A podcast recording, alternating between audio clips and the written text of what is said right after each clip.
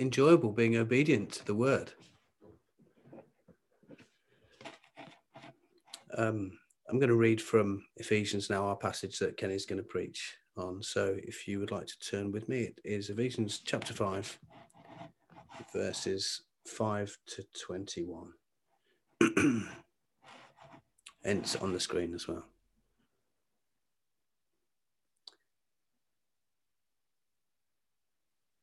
You may be sure of this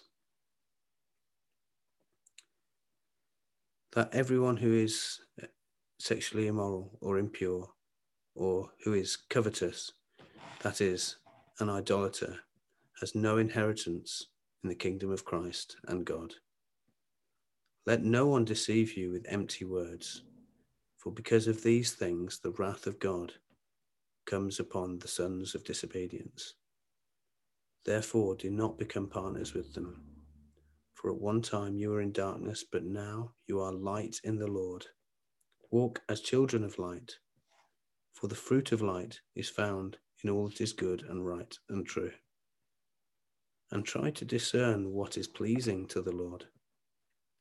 Take no part in the unfruitful works of darkness, but instead expose them. For it is, sh- it is shameful even to speak of the things that they do in secret. But when anything is exposed by the light, it becomes visible. For anything that becomes visible is light. Therefore it says, Awake, O sleeper, and arise from the dead, and Christ will shine on you. Look carefully then how you walk, not as unwise, but as wise, making the best use of the time, because the days are evil. Therefore, do not be foolish, but understand what the will of the Lord is. And do not get drunk with wine, for that is debauchery, but be filled with the Spirit, addressing one another in psalms and hymns and spiritual songs singing and making melody to the Lord with your heart, giving thanks always and for everything to God the Father in the name of our Lord Jesus Christ, submitting to one another out of reverence for Christ.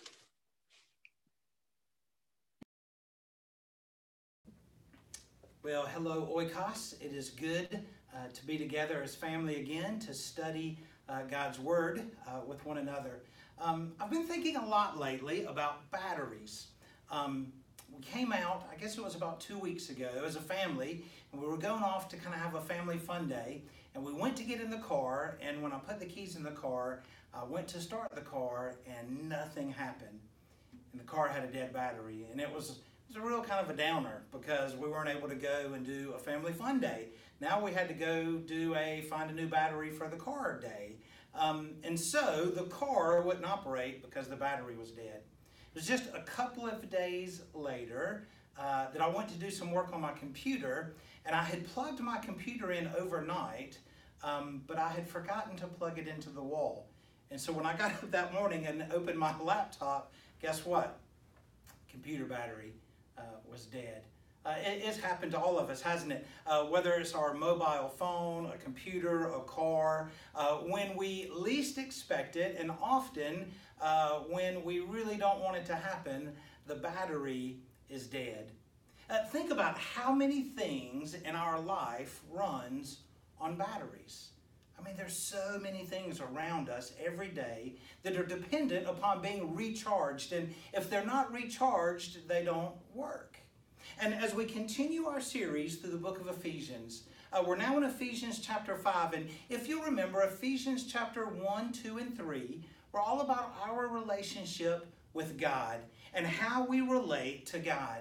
Um, uh, Ephesians chapter 4, 5, and 6 are about how we relate to one another, how we relate to the world around us. And as, as we look in Ephesians chapter 5 uh, together today, what we're going to see is that in order for us uh, to, to live in a way that honors the Lord and honors the people around us, uh, our spiritual batteries have to be charged because uh, just like a car or a mobile phone, um, our spirits require energy. Uh, to live the Christian life, to, to live like Jesus requires power. And it's power that we're not able to produce in and of ourselves. It's power that comes from God. And we need to be tapped into His power so that we can properly relate to those around us. And we're, so we're going to spend a few moments together looking at Ephesians chapter 5. And we're especially going to look at verses 5 through 21. And so we're going to see a couple of things about what it means to be filled with the Holy Spirit. And, and we're going to look at a new righteousness, how uh, we are given a new righteousness through the Spirit filled life. And so uh, the key verse that we're going to see, because there are several verses that we're going to look at together, but the key verse is verse 18. So look at your Bible with me at uh, Ephesians chapter 5 and verse 18, because this is kind of the pivotal verse that brings this uh, together. And it says this, and this is the NIV. It says, Do not get drunk with wine, which leads to debauchery, but instead be filled with the Holy Spirit. Do not get drunk with wine, with any type of alcohol, which leads to debauchery. Some translations say dissipation. But instead, or contrary to that, be filled with the Spirit, with the Holy Spirit of God. And so, what we're going to see today is the key uh, to having our spiritual batteries charged is to be filled with the Holy Spirit. Now, uh, before we look at our text, let's be reminded of what it means to be filled with the Holy Spirit. Here's a simple definition for you it means this to be filled with the Holy Spirit is the ongoing process of daily being conformed and controlled by the Spirit of Jesus. Look at that again. To be filled with the Holy Spirit is the ongoing process of daily being conformed and controlled by the Spirit of Jesus. So, a couple of quick things about our definition. First of all, notice it's an ongoing process. It's not something we do just one time and, and then we're good, but it's something that requires us to daily, it's the ongoing process of daily it's something we do every day. Uh, uh, you're probably like me, you probably have to charge your mobile phone every day. Uh, every time you drive your car, the battery is charged by the alternator. And so every time you use your car, the battery is charged, uh, which probably is daily if you drive daily, and your phone has to be charged every day. Well, in the same way, this is the ongoing process of daily being what? being conformed and controlled by the Spirit of Jesus, the Holy Spirit. And so the Bible says that, that after Jesus uh, ascended to heaven, that the Holy Spirit came, and the Holy Spirit is working in me and you and all of those who love and follow Jesus. He's working in us to conform us, to, to make us more like Jesus, to shape our character, right? But then He's also helping to control us helping that we might bear fruit, right? Love, joy, peace, patience, all of the fruit of the Spirit in Galatians. Uh, he's helping us do that. And so, being filled with the Spirit is the ongoing process of daily being conformed and controlled by the Holy Spirit. All right, so let's look at our text together. We're going to see uh, three simple truths about what happens when you and I are filled with the Holy Spirit of God and then we're going to end by looking at how then do you and I uh, charge our spiritual batteries? How are we filled with the Holy Spirit? So, uh, three simple truths that we're going to see together today. Number one, we see this that when I am filled with the Holy Spirit, I am empowered to walk in love. When I'm filled with the Holy Spirit, I am empowered to walk in love. Look at verse 1. And we saw some of this uh, a couple of weeks ago, but, but look with me at verse 1. He says, You follow God's example, therefore, as dearly loved children, and walk in the way of love, just as Christ loved us and gave himself up for us, a fragrant offering and sacrifice to God. Uh, the New Living says it this way live a life filled with love, following the example of Christ. Live a life filled with love. When, when we see the phrase walk in love, when Paul uses this phrase, walk in the Spirit, walk in love. It, it just means to live, to live daily in love. So think of it this way then. When I am filled with the Holy Spirit, I'm empowered to live in the love of Jesus. Wow. And so uh, live a life filled with love, following the example of Jesus. Uh, sometimes, and, and let's, let's just be honest, sometimes it, it might feel hard to love God. Maybe when you're in the midst of suffering, maybe when you're in the midst of a trial, when you're struggling with your own sin, and, and you might just feel like, man, I'm having a hard time loving God today. Or maybe you're not feeling like God loves you. That's real life sometimes, isn't it? Uh, or, or, maybe it has to do with people around you. Maybe there's someone in your life that you just find yourself having a hard time loving that person. Maybe it's a coworker. Maybe maybe it's a family member. Maybe it's a friend. Maybe it's a next door neighbor. And if you would just be honest, you would say, you know, I just have a really hard time loving this person. And you know what? Uh, the reality is, in our own power, in our own strength, we really don't have the ability to unconditionally love God and love others around us. And that's what we're called to do. Um, uh, remember, uh, the, the Bible says that, that one day uh, one of the religious leaders came to Jesus and he said, Jesus, what is the greatest commandment? Like, if you took the whole Bible, uh, the Old Testament in their context, and you picked out the most important thing, what would it be? If you remember, Jesus said, uh, the most important thing would be this to love the Lord your God with all your heart, mind, soul, and strength. But then Jesus went on and he took it a step further, and Jesus said, and also love your neighbor as yourself. You know, as, as followers of Jesus, as disciples of Jesus, we've been called to love God and to love others. And, and uh, at Oikos, we refer to that as the great command and the great concern. The great command is, is to love Jesus, it's to love God with, with all my heart, mind, soul, and strength. But then it's also to, to love others, to, to love my neighbor. Jesus said to love others, to, to treat others as you would want them to treat you. And so I want to love my next door neighbor. I, I want to love my coworker. I want to love my family member, love my friends, love the shopkeeper. Uh, uh, I want to love whoever it might be, the way Jesus loves them. And so it's the great command and it's the great concern. And here's what we see, church, that, that in our own strength, we just don't have the ability to do it. I, I might be able to fake it for a while, but the reality is, in my own flesh and my own strength, I just I can't even love those closest to me the way that God would want me to love them, let alone love a stranger the way God would want me to love them, to love them the way Jesus loves them. Uh, look at uh, verse 2 again in the New Living. To live a life filled with love, following the example of Christ. So then here's the question What is the example of Christ? How did he love people? And when I think of the love of Jesus, in my mind, I always just think of Jesus on the cross. And, and I think of I think of the religious leaders coming and, and they're mocking him, and in their minds, they were victorious. Their goal was to have Jesus crucified, to have Jesus executed, and, and they succeeded. And here he is, nailed to the cross, dying this horrific death. And they've come to goat. They've come, if you will, to, to just kind of rub it in Jesus' face that they were victorious in having him killed, showing no remorse, no regret.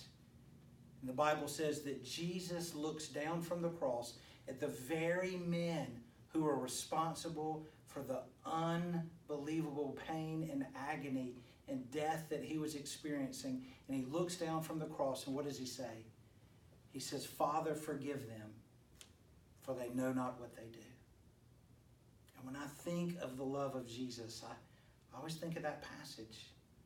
I think of a love that looks down and uh, there is no anger. there is no condemnation. Uh, there is no bitterness. But there's unconditional love. And if any of them in that moment would have called out for salvation, Jesus would have saved them like that, right from the cross. That's the example of Christ. And here Paul says, when you and I are filled with the Holy Spirit, we are empowered to love people the way Jesus loved them. Think about that. When you and I are filled with the Holy Spirit and we're empowered with the Holy Spirit, we have the ability to love people the way that Jesus loved them, even from the cross. And I don't know about you, but that's the way I want to love people. But I know I can't do it without Him. And so, as we are going through that ongoing process of daily being controlled and conformed by the Holy Spirit, we are able to walk in love. Secondly, we see this church that when I'm filled with the Holy Spirit, I'm empowered to walk in love. But then, secondly, when I'm filled with the Holy Spirit, I'm empowered to walk in light. I'm empowered to walk in light. And we see this beautiful progression. We walk in love when we're filled with the Holy Spirit, and then we walk in light when we're filled with the Holy Spirit. Look at verses 8 and 9. In verses 8 and 9, uh, say this, and this is in the New Living Translation. It says, For once you were full of darkness, but now you have light from the Lord. So live as people of light.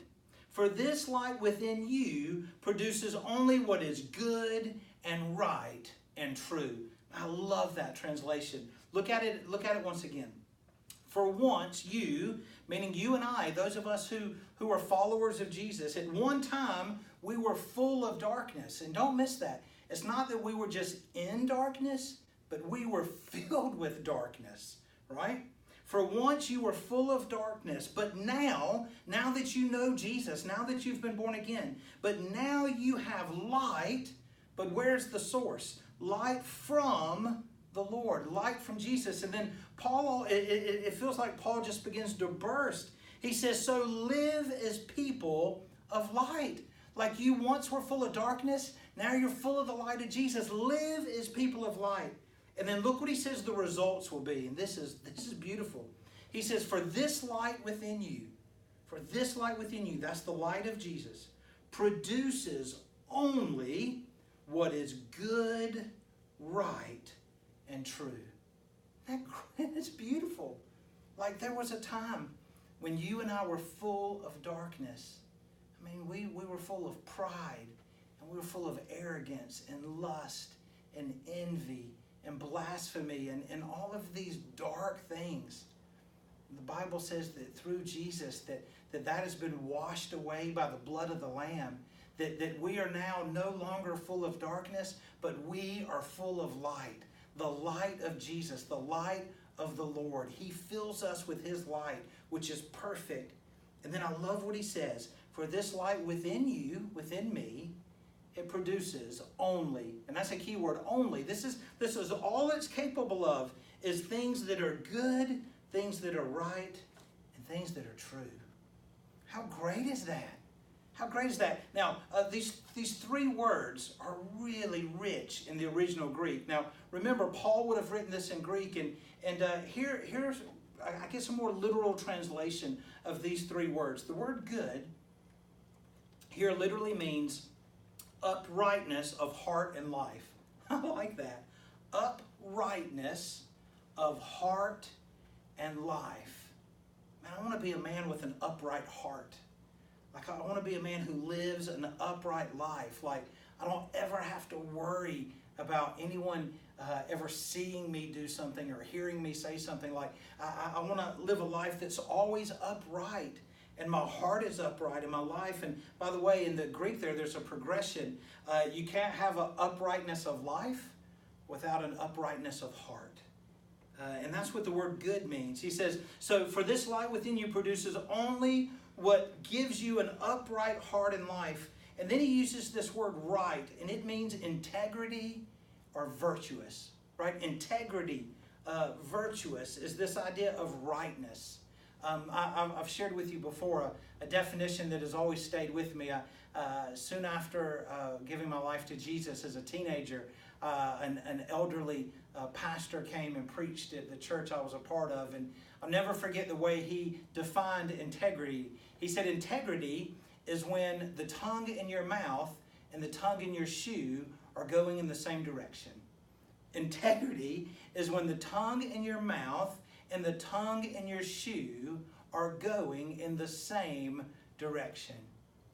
It's that idea of we are men and women who live what we say we believe.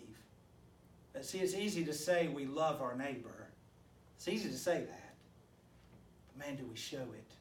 It's easy to say I forgive people, but do I genuinely extend forgiveness? And, and so integrity is this idea of we have the ability to live what we say we believe. And then this, this word true in the Greek uh, is key, is truthful as defined by God.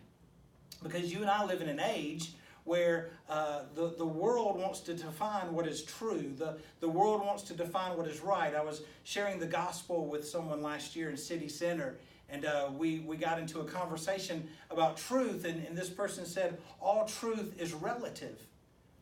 All truth is relative. And so I said, Is that a relative truth? Um, and, and it kind of ended the conversation, right? Uh, is all truth relative?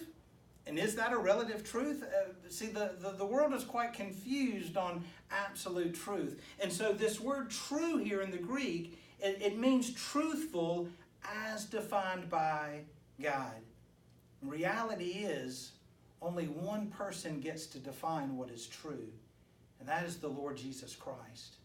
Uh, I, I, was uh, sharing the gospel with someone uh, just this week, and uh, they had asked me a really specific question about uh, what I what I viewed about a certain thing in the Bible, and and um, as we had the conversation, I just I just said, you know, I'll, I'll just be honest with you. It, it doesn't really matter what your opinion is of it, and it doesn't really matter what my opinion is.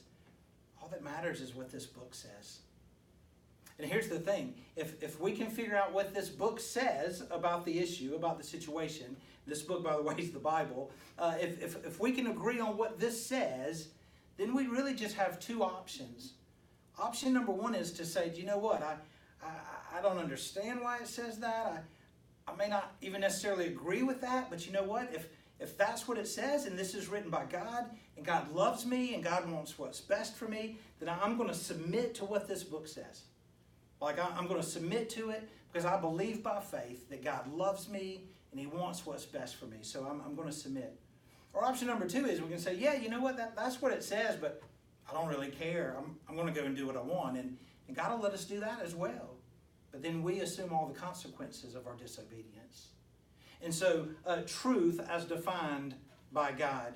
For you and I, then, uh, we have the power through the Holy Spirit to walk in love. And we have the power of the Holy Spirit to do what? To live a life of uprightness, to live a life of integrity, and to live a life of truth as defined by God. And I don't know about you, I, we've been in America for several, several months now, and, and we were here during the presidential election, and this much I know.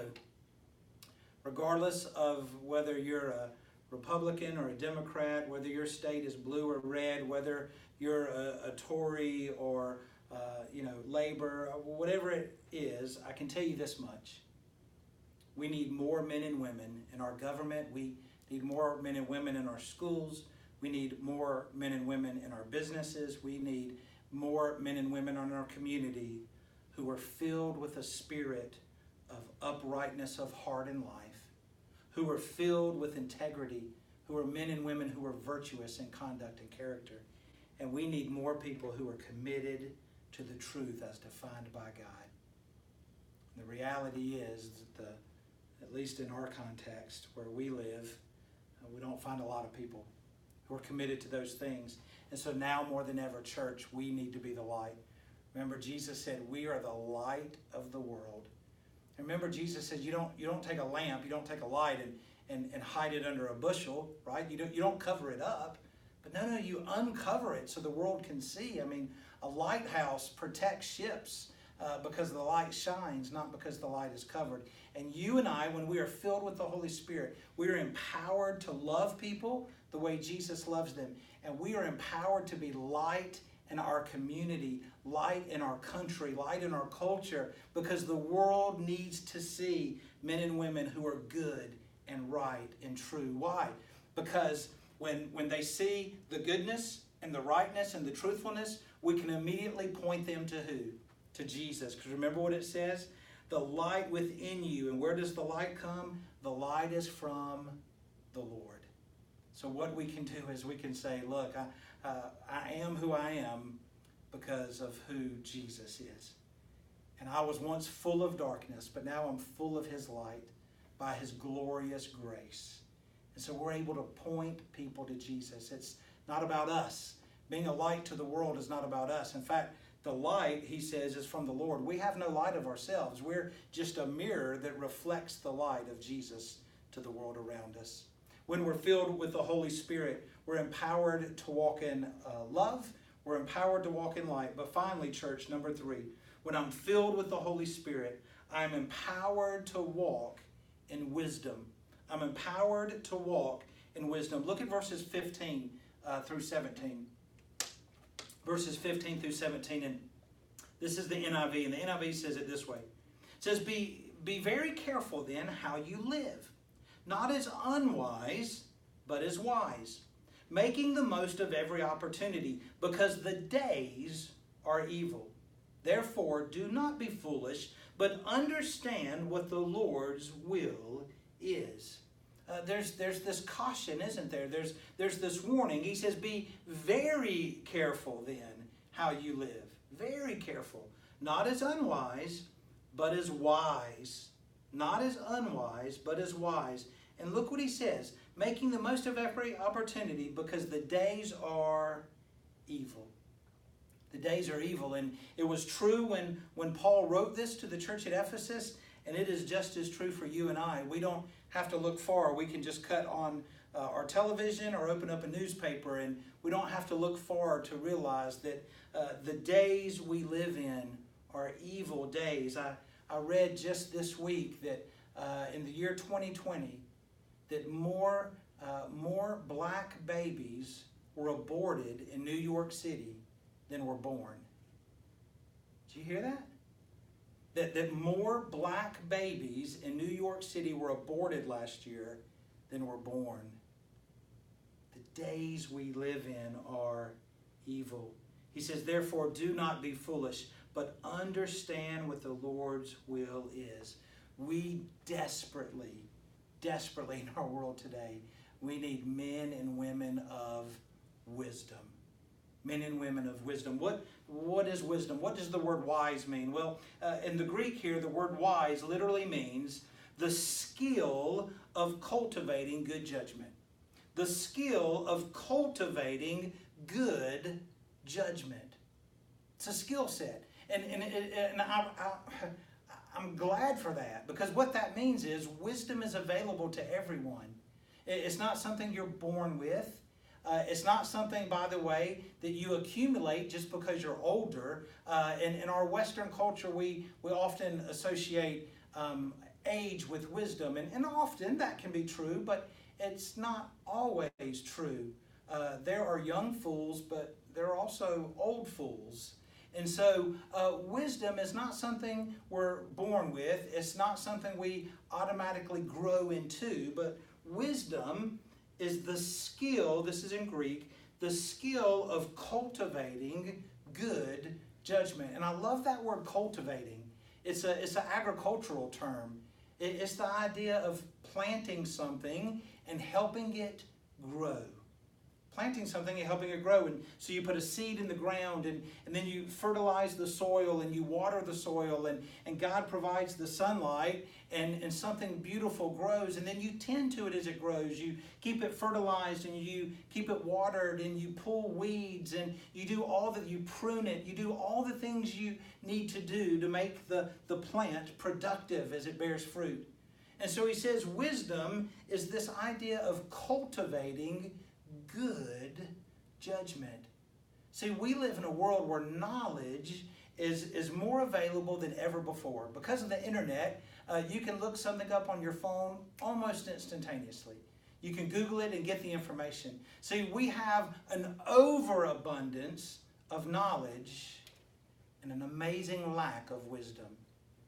We live in a world where there's an overabundance of knowledge and an unbelievable lack of And so, you and I, as people of God, we want to be uh, men and women who cultivate good judgment, who make our life choices not just based on knowledge, but based on good, sound judgment. And again, uh, where do we find that? Well, we find it here because there's only one truth, and that's God's truth.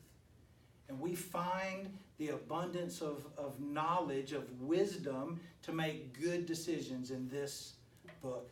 How should we spend our money? We, we, we look in this book. Uh, who should I marry? I want to look in this book. Um, uh, you know, just just any question we, we bring to this book. You know, and we ask the Lord, Lord, show us. And He does. And, and we cultivate wisdom. And so through the power of the Holy Spirit, we walk in love, we walk in light, but and we gain wisdom. And again, this, this world now more than ever, we need men and women who have the ability to make good, sound judgment. And where do we get that ability from? We get it from being filled with the Holy Spirit and reading the book that He wrote. Well, finally, uh, it brings us to the question then how am I filled with the Holy Spirit? How am I filled with the Holy Spirit? And, and, and we come to that pivotal verse, and it's Ephesians 5, and we saw it earlier in 18. He says, Therefore, do not be foolish, right? Understand what the Lord's will is, verse 17. And then verse 18, and do not get drunk with wine, which leads to debauchery, but instead be filled with the Holy Spirit. Be filled with the Holy Spirit. And, and he, he gives a contrast here. And the idea is this that uh, if you could be filled with the foolish things of the world, he uses alcohol, drunkenness as an example, or we can be filled with the Holy Spirit. Uh, the, the bigger picture Paul is saying is this all of us are controlled by something. All of us are controlled by something. So when someone is drunk, they are under the control of alcohol. So, so alcohol, and when someone drinks excess, right, to excess, and they're drunk, um, you can take a man who is usually peaceful and quiet and gentle, and under the power of alcohol, he becomes angry, he becomes abusive to his family. Uh, you can take someone who's kind of quiet and bashful and shy, and under the control of alcohol, they become super outgoing and extroverted, and before you know it, they're dancing on the table with a lampshade on their head, right? Um, alcohol can take someone who's super outgoing and personable, and under the control of excessive alcohol, that person becomes quite depressed and introverted. And, and so um, it's the picture here he's doing is a contrast of control, and it's something they would have known about. There, there are actually over 75 verses in the Bible that warn us about drunkenness. Over 75 verses that give warnings about alcohol. There are actually more warnings about alcohol than there are about adultery, than there are about lying, than actually than blasphemy. There are more warnings about alcohol. Why? Because it's this picture that everyone can see that you're under the control of something. And so the Apostle Paul is, is taking that. In Ephesus, they would have seen uh, people um, drunk as they went to the temple to worship the false gods. Alcohol and drunkenness was a big part of idol worship. So you could have seen it. And so he's saying, look, you, you see what it's like when someone's under the control of alcohol as they're worshiping false gods, right? He says, now I want you to, to think about what it looks like when someone is under the control of the Spirit of God. And he says, when someone is under the control of the Spirit of God, they are someone who loves like Jesus loves.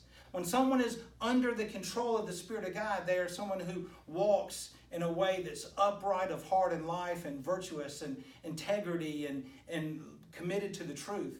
He says, when someone is under the control of the Holy Spirit, they are cultivating a life of making good judgment right? And so he's making this contrast about the false gods of the temple and being controlled by alcohol and the true God, Jesus, and being filled with his Holy Spirit. So, how are the you and I then filled with the Holy Spirit? How do we charge our spiritual battery?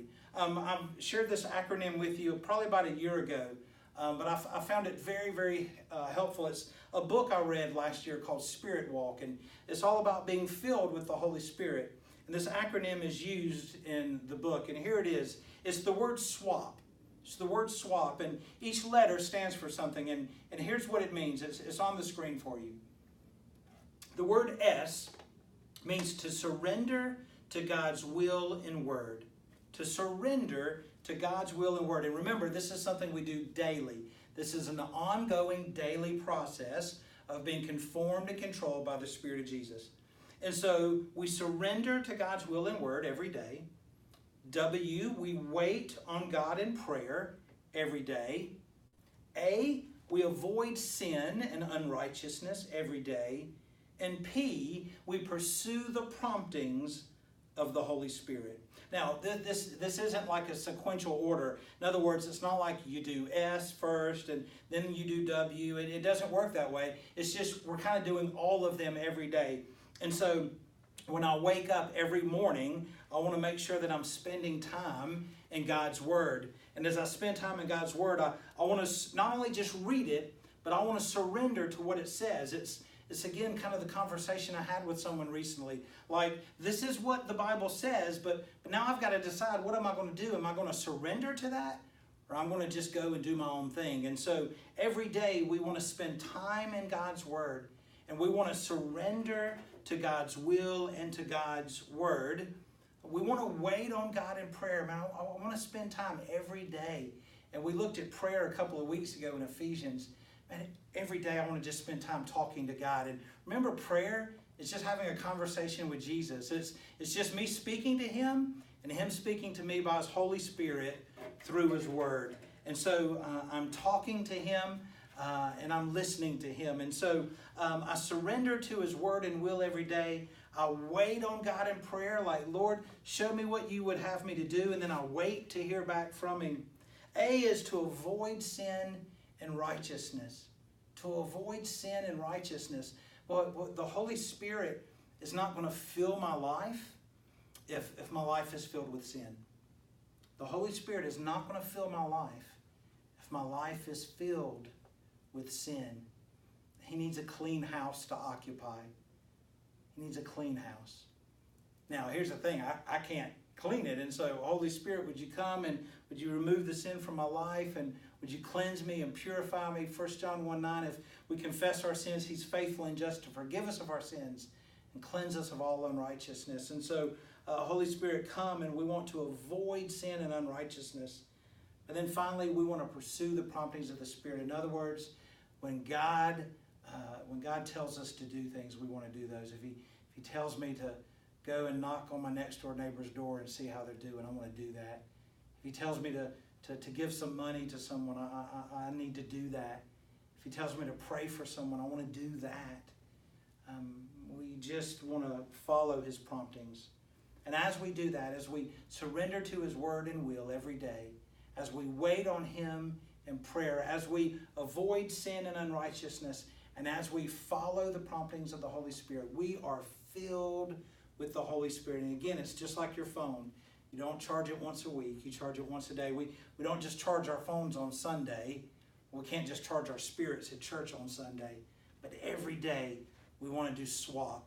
We want to uh, surrender, wait, avoid, and pursue. And as we do that, we will be filled with the Holy Spirit. And as we're filled with the Holy Spirit, we will have the power to walk in love, to walk in light, and to walk in wisdom. Let me pray for us. Lord Jesus, we thank you so much for your word. We thank you that it is true, that it's dependable. We thank you that you've written it for your glory and for our good.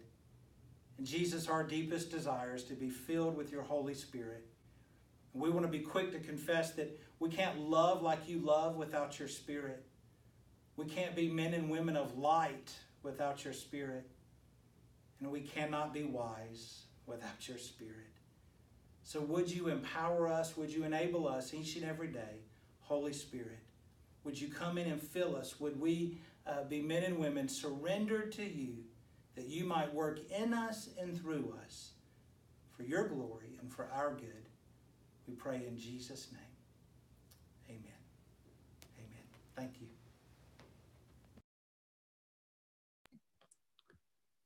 Amen.